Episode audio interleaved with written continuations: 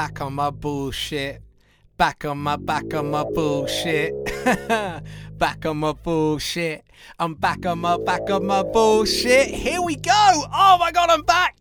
I'm back. The podcast, the Stedman History podcast, is back. It's been a hot minute. God, I, can't remember the last time I did this.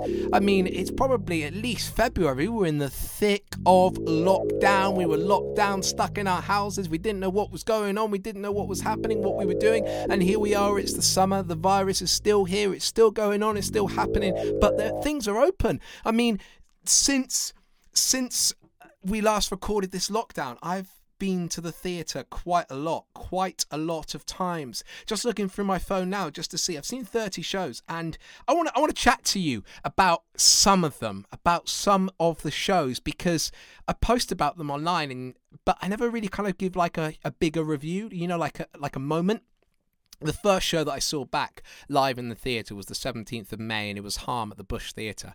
It was so, so good. Some of you may have seen it. I think there was a version that was on uh, BBC Four or maybe like iPlayer or something like that. Walked into the theatre. I went with Liam Jevons. There was a big bunny like in the back, huge. I'm talking big. I'm talking like a huge stuffed bunny that was there at the back. We were back wearing masks. It was like, wow, here we go. Here we go. And it, started and it was so good. It was just, it was about uh, a woman that's an estate agent and she meets this influencer and is going to sell her this house and becomes like obsessed with her. And it's like about uh, like friendship and about like social media, the toxicity of it, and and all of that stuff. And it's just getting like darker and darker. And you're like, where's it gonna go? What's gonna happen? And it was it was so good. It was just nice to just to be back and hear a story and just not. I struggled a little bit with the kind of the online stuff, and I know like for loads of people loads of people really enjoyed it and it's amazing because i mean you don't have to go anywhere to watch the show and it means that more people can watch theatre more people can experience it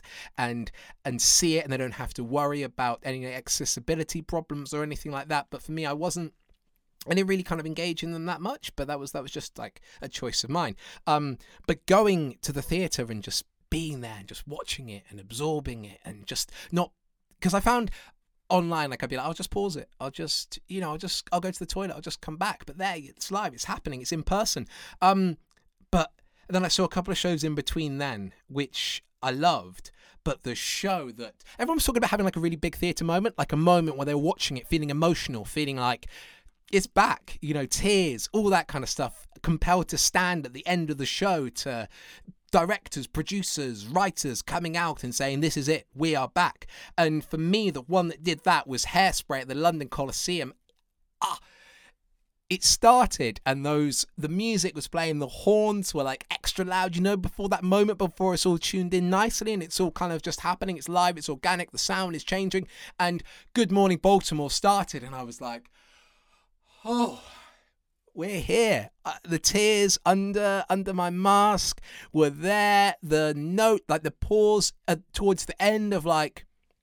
Uh, just towards the end of the song, there was like a little a little crack in the performer's voice, and I was like, Good morning, Baltimore. We are here. By the time it got to You Can't Stop the Beat, ah, which uh, subsequently I actually heard the other day at Two Brewers. Uh, it was the final song of the night uh, when Felix O'Brien was down from Scotland, and we just danced. And it is a tough song. You know, it's a tough song to be singing and dancing, and I was leaping around like I was in Sloppy Joe, like I was back, uh, jumping and leaping around for that whole five minutes. It was just like, shit, this is this is intense, you know. So um, so but Hairspray, seeing that, Michael Ball saying the West End is back, people standing, people cheering. Absolutely incredible. Running through some of the other shows that I saw, Seven Methods of Killing Kylie Jenner at the Royal Court.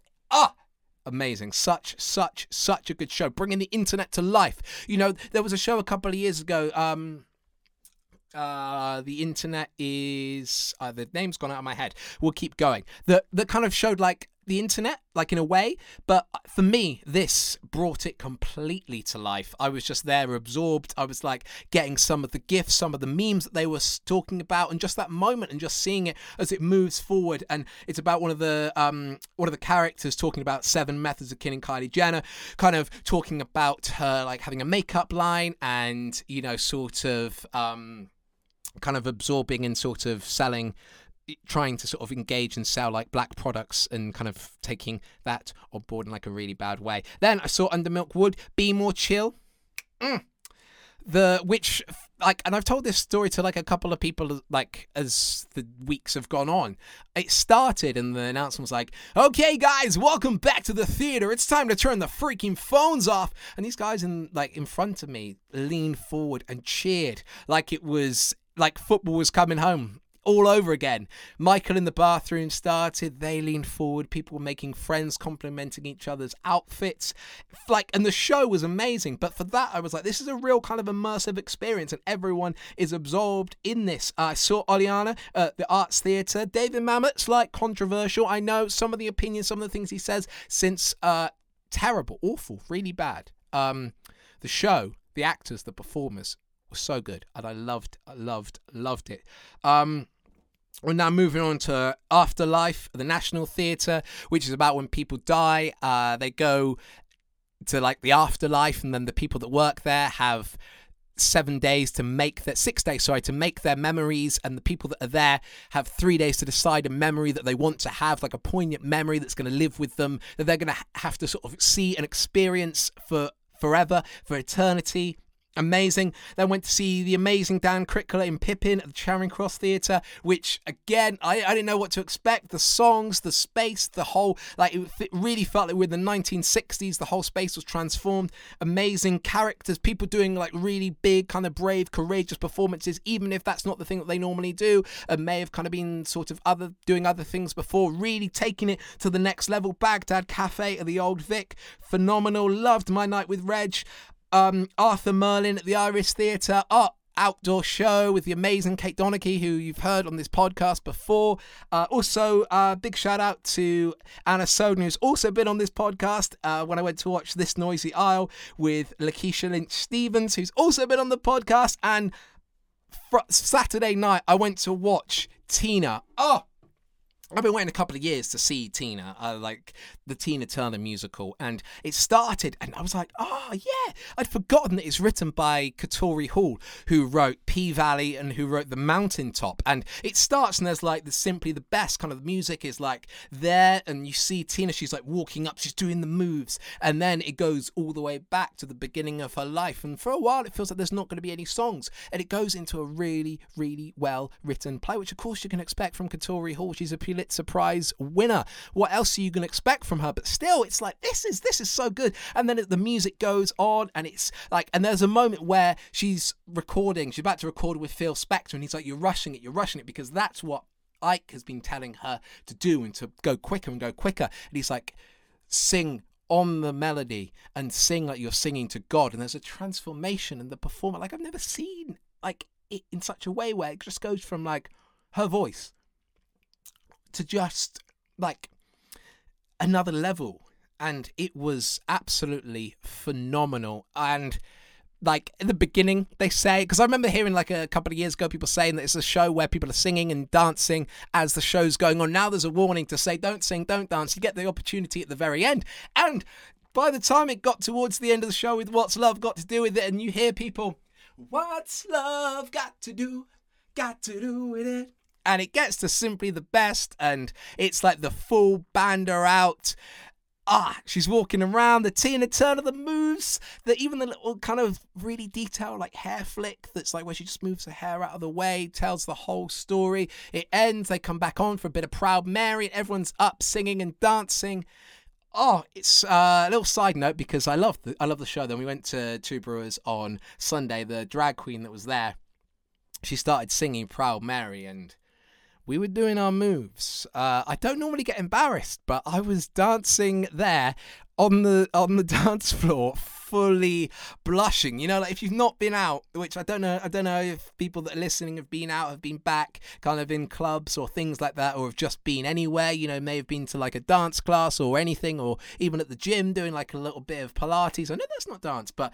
you know, you know, you know. Anyway, you may have been dancing and so you may be used to it. I had not. And I had some of the moves, I was like, oh my God, oh my God, I'm embarrassed. But I got to keep going because you can't stop. And we won't stop. So that's pretty much all I've got to say very, very impromptu little podcast that I just thought, let's just go. You know, sometimes just got a little monologue just going along in your head. And, well, truth be told, I just recorded a new song for the second album that we're doing.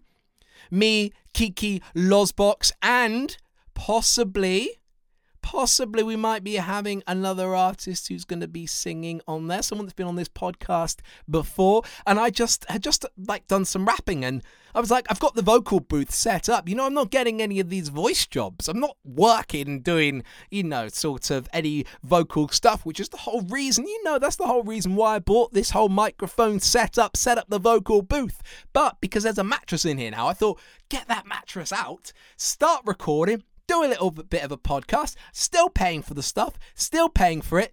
Get some content out there. I mean, it's more than content; it's art. what a decade!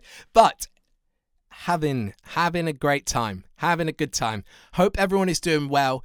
After this, I think I'm going to text a couple of people. Let's get a couple of guests on. Let's get it back. Let's get it back. Also, the photo uh, where this whole podcast started um, has been found, and the name on the back has been found. The family tree has not yet been identified, but that's going to be for another day because we don't want to do all the stuff in the first episode back. That would be for the Patreon. Not got a Patreon. Okay. Oh, sorry. Um, that was just my producer there. Just sounded very much like me. Also, I just I was last week.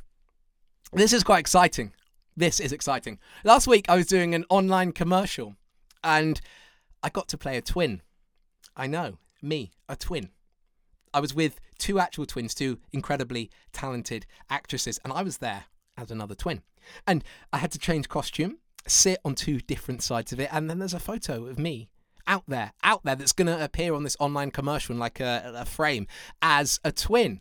So it's been it's been exciting. Actually, quite a lot of things have happened. I did a pet commercial for Pet Drugs Online, and I met this amazing cat called CJ. And now I won't stop telling people about how much I love cats. And every time the musical, yes, beautiful ghosts, and actual the cat, the animal. Every time there's a cat now, if I'm in a studio, not a studio, usually someone's house, if I'm there and there's a cat, I'm like, day made, day made. And I used to love dogs. I used to be a big Staffy fan. I still love Staffies but cats. I don't know. I don't know the difference between cats yet. I'm not like I couldn't drop you like a tabby or a black cat.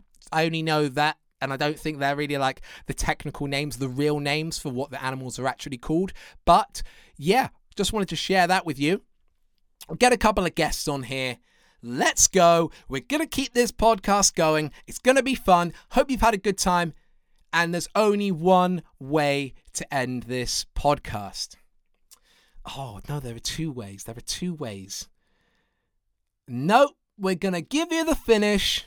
You're the best. But ultimately, she is simply the best. You're simply the best.